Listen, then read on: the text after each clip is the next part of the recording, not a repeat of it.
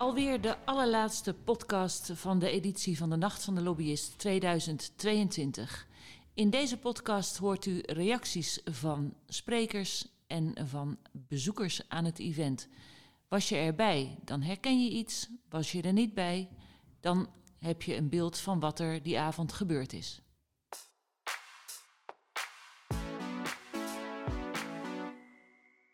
Na met Arian, korteweg, uh, over de deelsessie uh, Media en Lobby Wie bepaalt wat nieuws wordt. Arian, wat viel je op in de sessie? En de, eigenlijk waren we het heel erg eens. er zaten mensen met een beetje verschillende achtergrond. Hè. Dus iemand uit het bedrijfsleven, lo lobbyist, klassieke lobbyist zeg maar. Iemand van kankerbestrijding en een wetenschapper. En eigenlijk vonden we alle vier dat, uh, dat, dat de relatie lobby-media niet heel direct is en dat het een soort laatste vluchtheuvel is. Maar laatste vluchtheuvel voor de lobbyisten of voor de journalistiek of voor allebei? Voor de lobbyisten. Dus als, als het lobbytraject misloopt en, uh, en je je invloed niet uh, uh, hebt kunnen uitoefenen zoals je had gewild, dan kom je bij de media terecht. En dat dacht ik, maar dat dachten eigenlijk de anderen ook, geloof ik, in grote trekken. Dus het is, het is een onderwerp wat voor, voor volgend jaar van de agenda kan, denk ik. Oké, want stel dat dat wel zo zou zijn, dan zou jij als journalist denk ik ook niet heel erg gelukkig worden, toch? Nou, je, je, je hebt natuurlijk wat te maken met lobby. Als, als journalist heb je te maken met een soort vermomde lobby. Lobby in de vorm van, van, van onderzoeken, van wetenschap, uh, uh, soms juridisch daar heb je, op die manier heb je ermee te maken. Uh, uh, zeker als politiek uh, journalist heb je met rechtstreekse lobby niet heel veel te maken. En ik zou inderdaad dan, als het zou blijken dat wij ons heel erg door lobby laten sturen, zou ik heel erg op mijn neus kijken. Maar er zijn andere media die dat, denk ik, makkelijker, daar makkelijker mee omgaan ook. Maar zie je dan een verschil tussen bijvoorbeeld, met alle respect hè Ariane, maar ik vind jou meer een klassiek journalist, want je werkt ook voor een klassiek medium. Uh, zie je een verschil tussen klassieke media en nieuwe media daarin? Of? Ja, of nieuwe media, of het hangt van je positie in het veld af. Hè. Als jij zeg maar RTLZ bent, of, uh, of, of noemde ik net Harry Mens, of Quote, dan zul je wat gemakkelijker met het bedrijfsleven omgaan dan, da, dan bijvoorbeeld de Volkskrant dat doet als jij een heel directe band, als medium een heel directe band met je adverteerders hebt. Er zijn media die op die manier werken. Hè? Als je uh, social media, als je influencer bent of, of soms werkt het ook zo bij vlogs. Dat ze direct contact hebben met adverteerders. Ja, dan, ja, dat, dat is een, een andere vorm van lobby dan je bedoelt lobby op, op, op de Haagse beslissers. Maar nou ja, dan laat je daar wel meer je oren naar hangen. Oké, nou, dankjewel.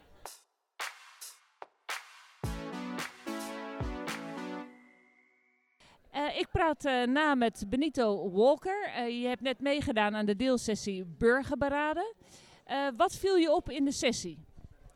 Wat viel me op? ik viel, het viel me eigenlijk op dat er best veel onbekendheid was over het burgerberaad. Dus we hebben heel veel vragen gekregen over wat is een burgerberaad nou eigenlijk en hoe werkt het en wat zijn ook de nadelen ervan. Het is heel mooi dat we daar met, met het panel zeg maar, over hebben kunnen nou ja, dat hebben uit kunnen discussiëren. En ik denk dat het ook heel belangrijk is dat we dus ook gewoon veel meer mensen gaan spreken over wat is een burgerberaad nou eigenlijk. Dat we veel meer kennis moeten gaan, uh, gaan uh, nou ja, uh, hoe zeg je dat? Verspreiden over wat een burgerberaad nou is en hoe het ook kan helpen om de samenleving en de democratie te versterken. Ja, want dat geloven we met z'n allen dat dat zo is. Maar je kreeg ook inderdaad een vraag: wat is een nadeel van een burgerberaad?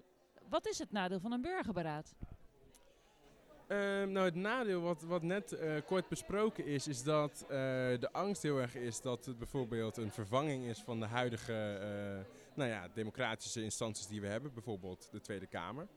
Waarvan ik eigenlijk heel snel heb gezegd van het is niet de bedoeling dat het de Tweede Kamer gaat vervangen. Het is echt een aanvulling, een versterking van de democratie. En op die manier zou het er ook voor moeten zorgen dat veel meer burgers het gevoel krijgen dat ze toe doen. Dat ze waardevol zijn voor de maatschappij.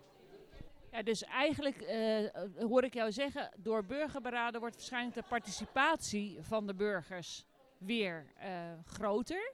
En dat is eigenlijk feitelijk waar het om draait in een democratie. Vox Populi. Nou ja, ik zou inderdaad zeggen, uh, met een burgerberaad zorgen we ervoor dat veel meer mensen ook eh, de, de toegang hebben tot de macht. Dat veel meer mensen ook op die manier kunnen participeren op betekenisvolle wijze. Er zitten natuurlijk heel veel voorwaarden aan. Hè. Waar moet een burgerberaad aan voldoen? Ze moeten bijvoorbeeld op voorhand heel duidelijk een mandaat hebben. Hè, onder welke voorwaarden worden aanbevelingen overgenomen of eh, afgewezen. Dus het moet allemaal heel helder zijn. En op die manier kunnen burgers ook het gevoel krijgen dat ze er echt toe doen. En dat er ook hun visie, ook al heb je niet ergens aan de universiteit gestudeerd of iets, dat je ook echt op die manier eh, kan bijdragen aan de samenleving. Dankjewel Benito.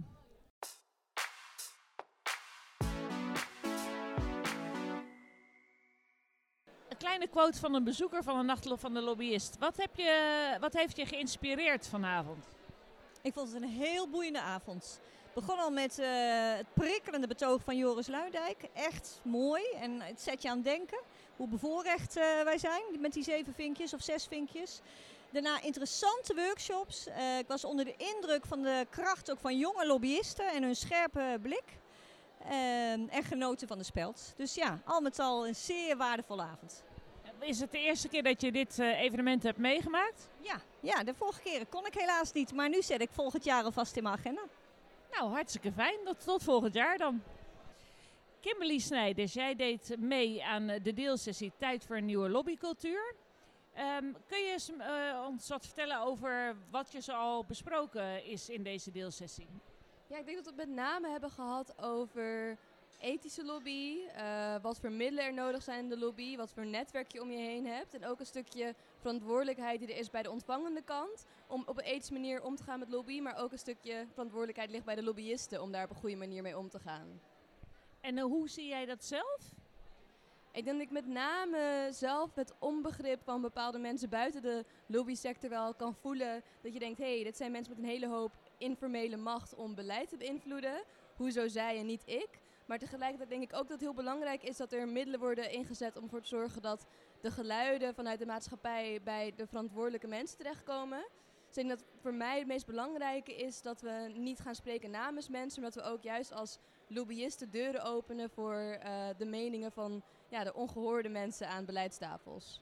En hoe doe je dat dan? Bijvoorbeeld door burgerberaden, wat uh, ook een van de deelsessies was? Ik was toevallig ook bij de sessie over burgerberaden. Oh, dat is interessant. Ja, ja dus dat is zo zeker een optie. Ik denk dat het uh, heel erg helpt met een burgerberaad bijvoorbeeld om duidelijke kaders te hebben over wat dan uh, mogelijk is en hoe je het beste burgers kan betrekken bij bepaalde beleidsvraagstukken. Maar ik denk dat als lobbyist je met name kan nadenken over wat, ga ik, wat voor boodschap ga ik brengen. En is het nou zo handig als ik dat zelf verkondig? Of kan ik misschien iemand meenemen die dat nog veel beter kan vertellen? Heb je en een effectieve lobby en heb je ervoor gezorgd dat mensen die normaal gesproken niet aan het woord komen wel een stem krijgen? Ja, interessant. hey, wat hebben mensen nou gemist die er vanavond niet waren, maar die volgend jaar misschien willen komen? Waarom moeten ze komen?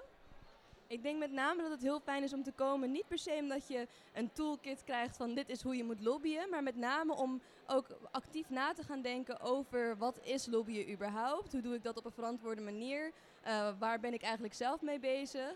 Om daarop te reflecteren, maar tegelijkertijd ook om iets meer over het veld te leren en uh, ja, je mening te laten horen. Ik denk dat alle deelsessies waren heel erg interactief. En wij zijn nu bij een netwerkborrel waarbij je met elkaar nog verder in gesprek kan. Dus ik denk echt wel dat het een mooie conversation starter is voor maatschappelijk dialoog die we moeten hebben. Super, dankjewel.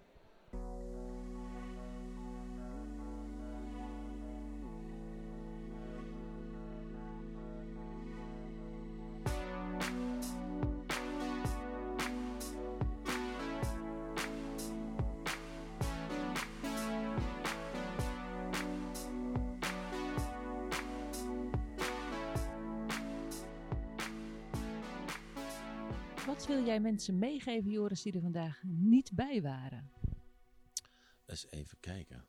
Um, wat ik mensen wil meegeven, ik vind het altijd zo moeilijk om mijn verhaal in één boodschap terug te koken. Omdat ik dan alleen maar pijn voel bij wat ik niet zeg. Maar ik wil,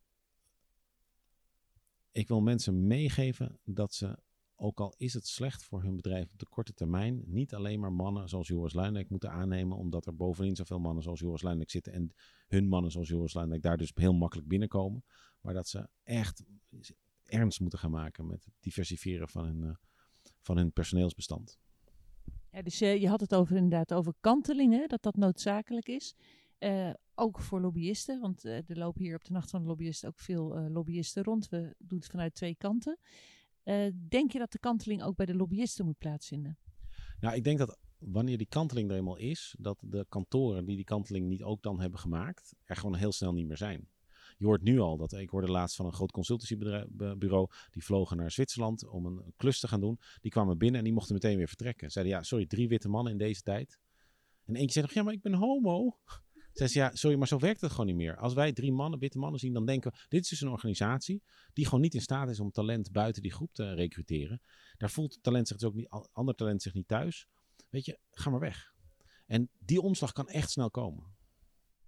Oké, ehm, dus, dus eigenlijk, jij verwacht gewoon een omslag in de hele maatschappij. Dus feitelijk wat je zegt, hè, weet je, uh, het moet beginnen aan de top. Die moeten zien hoe de maatschappij daadwerkelijk in elkaar steekt. Want dat was eigenlijk de kern van jouw betoog. Nou, tot nu toe wordt de top gedomineerd door zeven vinkjes. En die zeven vinkjes vormen een soort onzichtbare norm. En als je dus, hoe meer je lijkt op mannen zoals Joris Luijendijk, hoe groter de kans dat je wordt gepromoveerd. Um, en uh, we gaan nu naar een samenleving die zegt: nee, je hoeft je verschil niet te verbergen. Je hoeft je als vrouw niet te gedragen als een man, als LHBTI niet als een hetero, als arbeidersjongen niet als een middenklassekind. Nee, je kunt gewoon jezelf zijn. Nou, dan gaan mensen dus echt, dat gaat ook botsen. Als verschillen zich kunnen uitdragen, heb je hele andere leiders nodig. Dan heb je dus leiders nodig die echt ervaring hebben met verschil en met kwetsbaarheid. Dat zijn dus niet van die mannen zoals nu. Want die, waar kan ik nou ervaring op doen met kwetsbaarheid? Ja, en precies, en eigenlijk ook mensen die het leuk vinden om te schuren. Nou, leuk misschien niet, want uh, dat moet je niet romantiseren. Maar die gewoon weten hoe het is. Die weten hoe het is om een ruimte binnen te komen en te denken: oh, oké, okay, damn, ik ben de enige die van kleurs vrouw is. Zoiets. Uh, die mensen die beseffen dat, dat uh, wat kwetsbaarheid is. Oké, dankjewel. Uh, ik vond het een uh, hele gave bijdrage hier bij de Nacht voor de Lobbyist. Uh, ik hoop dat jij dat ook zo ervaren hebt. En ja, wie weet tot ziens.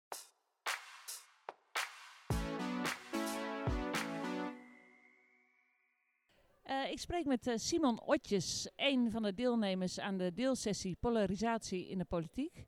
Ik heb hem helaas gemist. Simon, kun je vertellen wat de hoogtepunten waren? De hoogtepunten. Ja, dan moet je natuurlijk de andere, mijn, mijn andere twee sprekers waren de hoogtepunten. Maar we hebben het gehad over eigenlijk de onvrede van, de mobilisatie van onvrede door zowel politie als door belangengroepen. En hoe dat eigenlijk het politieke speelveld verandert. dat, het, dat er partijen zijn die eigenlijk niet meer meedoen aan het, aan het spel van compromissen sluiten in Den Haag. Wat het lastiger maakt om compromissen te maken. Maar ook dat er steeds meer belangengroepen zijn die merken dat, dat ze niet in staat meer zijn om compromissen te sluiten. Omdat er dan een nieuwe belangengroep opstaat die hun achterban overneemt. En dus dat het eigenlijk steeds lastiger maakt eigenlijk om oplossingen te vinden. En moet je altijd compromissen sluiten om een oplossing te vinden? Nederland is een land van minderheden. Dus de, de, dat, dat de meerderheid gewoon, uh, dat een partij de meerderheid haalt dan vervolgens uh, zijn beleid kan doorvoeren. Dat gebeurt niet. Dus je zal met elkaar om tafel moeten. Dat is wel onderdeel van de manier waarop we in Nederland regeren. Ja, en dat uh, wordt inderdaad natuurlijk steeds lastiger door polarisatie. Maar zie jij daar een uitweg in? Uh, dus uitweg, Joris Bakker die had erop op om minder te gaan twitteren. Ik weet niet per se of dat de oplossing is. Ik denk dat we in zekere zin uh, de cultuur in Nederland dat we compromissen met elkaar kunnen sluiten moeten koesteren. Uh, en dat we ook eigenlijk andere partijen met die compromissen mee moeten nemen. Dat we niet een steeds nauwere basis hebben. Maar ook, ik ben heel blij dat de Partij voor de Dieren bijvoorbeeld meedoet nu in lokale colleges. En niet alleen maar met schone handen aan de kant staat. Dat is denk ik uh, de oplossing. Maar we moeten die cultuur wel koesteren. Want we hadden het ook kort over Amerika, een land waar je ook die tegenstellingen ziet. Maar waar je tegelijkertijd ziet dat die cultuur van compromissen sluiten verdwenen is. Waardoor het land onregeerbaar is geworden. En dat hebben we wel nodig, willen we tot oplossingen komen. Ja, precies. hetzelfde zie je natuurlijk inderdaad ook in Engeland. Hè. Dat is natuurlijk ook één groot drama. Dus eigenlijk moeten wij in Nederland toch wel blij zijn met al die politieke partijen. Ondanks het feit dat het lastig is compromissen te sluiten. Ja, maar ik denk dat het allerbelangrijkste is dat we een cultuur in Nederland koesteren die ons in staat stelt soms ook om hè, een, een, compromis te moeten compromis te sluiten, van mening te veranderen. Uh, te moeten accepteren dat je de helft van je punten wel hebt gehaald, de helft van je punten niet hebt gehaald. Want als je dat niet hebt, dan wordt het eigenlijk onmogelijk om een land bij elkaar te houden. Dankjewel, Simon.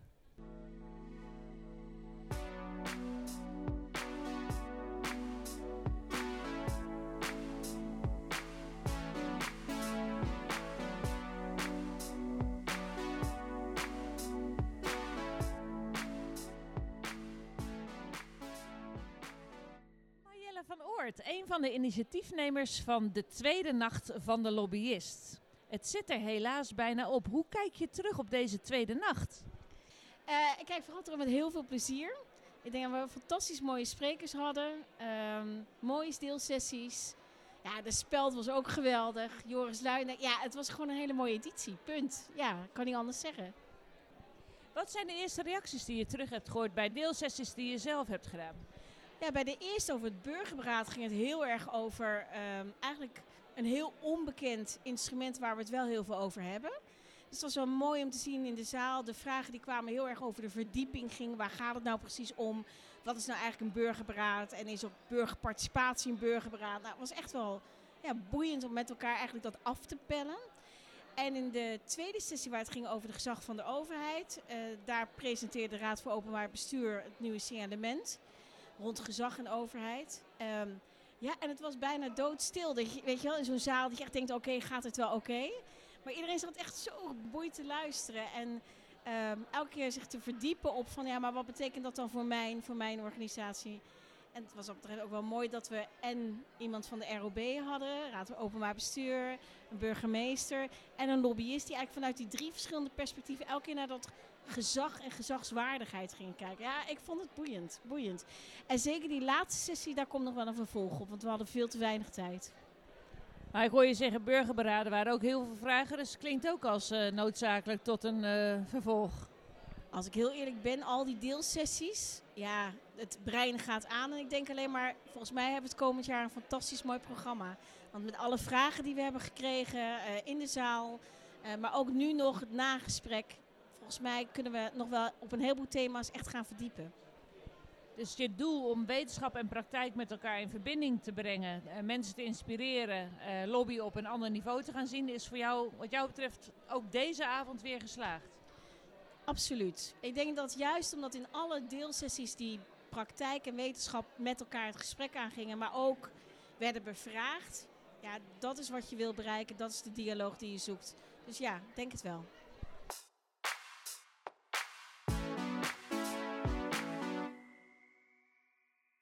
In deze podcast heb je waarschijnlijk veel herkend van wat je op 10 november in Amare hebt meegemaakt tijdens de Nacht van de Lobbyist.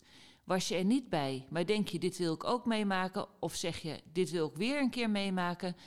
Reserveer dan 9 november 2023 in je agenda voor de volgende Nacht van de Lobbyist. Tot dan!